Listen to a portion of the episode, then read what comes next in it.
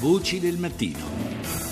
Le 6:41 minuti e 20 secondi, ben trovati all'ascolto della seconda parte di Voci del Mattino da Fabrizio Noli, ancora un buongiorno a tutti voi. E parliamo subito di un problema da non sottovalutare minimamente, cioè il rapporto tra giovani e alcol alla luce dello studio che viene pubblicato oggi, peraltro promosso dall'Osservatorio Permanente Giovani e Alcol e realizzato dall'Istituto di Fisiologia Clinica del Consiglio Nazionale delle Ricerche, una sorta di sintesi delle principali eh, evidenze emerse dall'analisi un'analisi allargata a 15 anni delle principali sorveglianze epidemiologiche a carattere nazionale sul consumo di alcol tra i giovani. Diamo allora il benvenuto a Michele Contella, segretario generale dell'Osservatorio Permanente Giovani Alcol. Buongiorno Contella.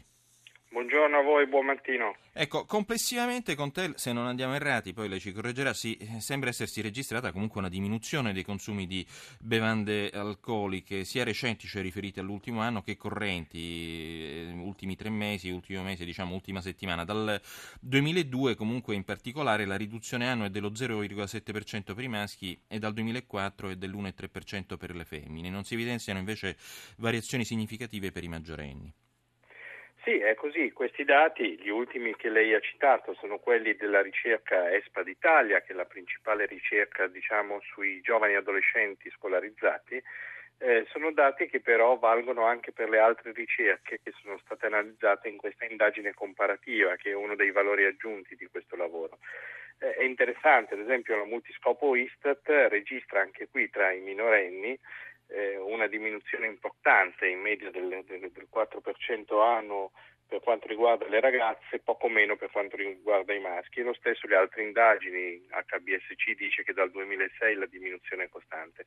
Al di là dei numeri che possono variare perché le ricerche sono diverse, è importante constatare che c'è un consenso di tutti i principali studi scientifici su questo argomento nel segnalare una riduzione del bere, e vedremo poi anche del bere a rischio, eh, nella popolazione giovanile italiana in questi ultimi dieci anni. Ecco, sembra essere in diminuzione anche la prevalenza di giovani che dichiarano episodi di eccedenza, insomma di binge drinking, come si dice in, eh, in inglese. Insomma.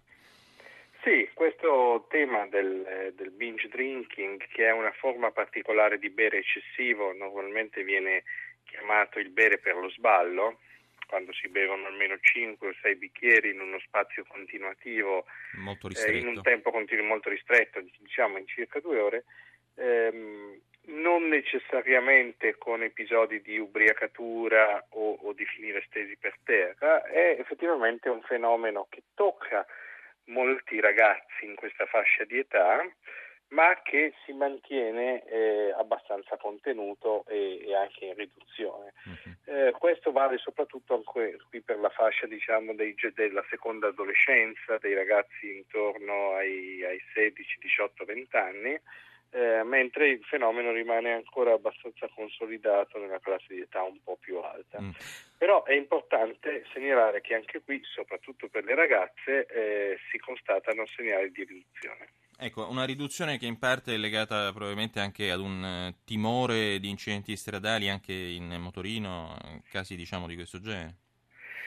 Sì, nonostante si segnali da più parti che in un paese come l'Italia, che siamo abituati a pensare come un paese dove eh, controlli, ispezioni, severità nella messa in, eh, in atto delle norme eh, di fatto siano sempre molto molto laschi e leggeri, eh, da un lato si segnala, non lo dicono le nostre ricerche, lo dicono altri, una diminuzione dell'incidentalità stradale alcol correlata e in generale della gravità degli incidenti stradali.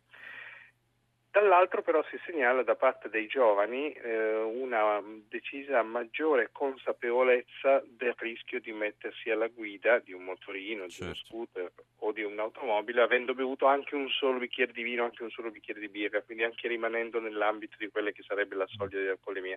Questo è un dato culturale importante che dice che i giovani e le famiglie investono un po' più di tempo e di attenzione verso questa forma di prevenzione. Grazie a Michele Conte, il segretario generale dell'Osservatorio Permanente Giovani Alcol.